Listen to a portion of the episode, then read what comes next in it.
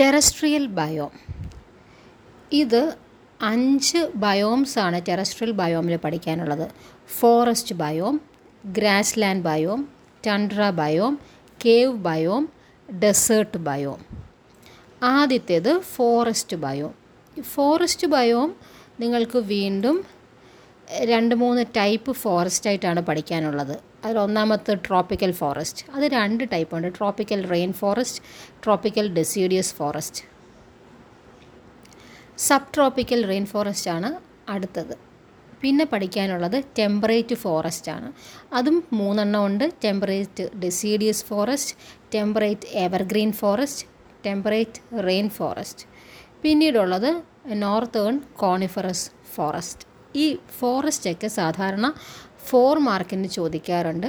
ചിലപ്പോഴെങ്കിലും സ്പെസിഫിക് ആയിട്ട് എടുത്തിട്ട് ട്രോപ്പിക്കൽ ഡെസീഡിയസ് ഫോറസ്റ്റ് അല്ലെങ്കിൽ ടെമ്പറേറ്റ് എവർഗ്രീൻ ഫോറസ്റ്റ് എന്നൊക്കെ സ്പെസിഫിക് ആയിട്ട് തന്നിട്ട് ടു മാർക്കിന് ചോദിക്കാറുണ്ട്. ഫോർ മാർക്കിന് ട്രോ ചോദിക്കാറുണ്ട്.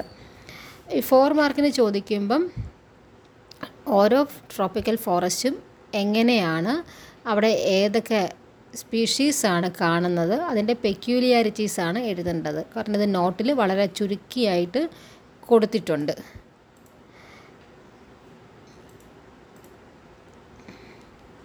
അതുപോലെ തന്നെ ഫോറസ്റ്റ് അഡാപ്റ്റേഷൻസും പഠിക്കണം.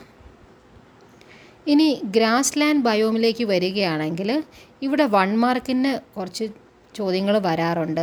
സവന എന്ന് പറയുന്നത് ഏതിനെയാണ്? സ്റ്റെപ്പി പ്രേറി പാമ്പാസ് എന്ന് പറയുന്നത് ഏതിനെയാണ്? അല്ലെങ്കിൽ ടെമ്പറൽ ഗ്രാസ് ലാൻഡ്സിന്റെ മറ്റു പേരുകൾ എന്താണ്? അപ്പോൾ സ്റ്റെപ്പി പ്രേറി പാമ്പാസ് എന്നെഴുതണം. സവന എന്ന് പറയുന്നത് ട്രോപ്പിക്കൽ ഗ്ലാസ് ലാൻഡിനെയാണ് അപ്പോൾ ഇതുപോലെയുള്ള കാര്യങ്ങളായിരിക്കും സാധാരണ വൺ മാർക്ക്. ഫോർ മാർക്കിനും ടെമ്പറേറ്റ് ഗ്രാസ് ലാൻഡ് ചോദിക്കാറുണ്ട്. അപ്പോൾ സ്റ്റെപ്പി പ്രയറി പാമ്പാസ് എഴുതണം. ഈ സ്റ്റെപ്പി എവിടെയാണ് കാണുന്നത്? പ്രയറി ഏത് ടൈപ്പ് ഗ്രാസ് ലാൻഡാണ് ഏ ഇത് മൂന്നും ഓരോ സ്ഥലത്ത് കാണുന്നതിനനുസരിച്ചിട്ടാണ് പേരിട്ടിരിക്കുന്നത്. എല്ലാം ഗ്രാസ് ലാൻഡാണ് ഓരോ സ്ഥലത്ത് കാണുന്നതിന് പല പേര് പറയുന്നു എന്നേ ഉള്ളൂ. അപ്പോൾ ഈ പേരുകൾ നിർബന്ധമായിട്ടും പഠിച്ചു വയ്ക്കുക അതുപോലെ തന്നെ ഗ്രാസ് ലാൻഡ് അഡാപ്റ്റേഷൻസും പഠിക്കണം. ഇനി ടൺഡ്ര ടൺഡ്ര എന്ന് പറയുമ്പം വെൾ ഫ്രോസൺ ലാൻഡാണ് അവിടെ ഐസ് കിടക്കുന്നുണ്ട്. അപ്പോൾ ഇവിടെ ചോദിക്കുന്ന ഒരു വൺ മാർക്ക് ക്വസ്റ്റ്യനാണ് what is permafrost what is permafrost എന്ന് ഒരു ക്വസ്റ്റ്യൻ സാധാരണ ചോദിക്കാറുണ്ട്. അതായത് ആർട്ടിക് ടൺട്രയിൽ കാണുന്നതാണ്. ഇപ്പോൾ ഡീപ്പർ സോയിൽ ഐസിന്റെ താഴെ ഇങ്ങനെ പെർമനന്റ് ആയിട്ട് കിടക്കുന്നുണ്ടാവും. Deeper soil is always permanently frozen in this frozen layer അപ്പോൾ അതിനെയാണ് പെർമ ഫ്രോസ്റ്റ് എന്ന് പറയുന്നത്. അത് ആർട്ടിക് ടൺഡ്രയിലാണ് കാണുന്നത്. അതായത് കാനഡ ഗ്രീൻലാൻഡ് അലാസ്ക. സ്ഥിരമായിട്ട് വൺ മാർക്കിന് ചോദിക്കുന്ന ഒരു ക്വസ്റ്റ്യനാണ് വാട്ട് ഈസ് പെർമ ഫ്രോസ്റ്റ് എന്നുള്ളത്. അതുപോലെ തന്നെ ആൽപൈൻ തൺഡ്രയുമുണ്ട് അതിന്റെ ബയോട്ടയും പഠിക്കണം. ഓരോ ബയോ ബയോംസ് പഠിച്ചിട്ടും അതിന്റെ അഡാപ്റ്റേഷൻസും കൂടെ പഠിക്കണം. കാരണം ഇതെല്ലാം നിങ്ങളൊരു ഫോർ മാർക്ക് ക്വസ്റ്റ്യനായിട്ടാണ് കണക്കാക്കേണ്ടത്.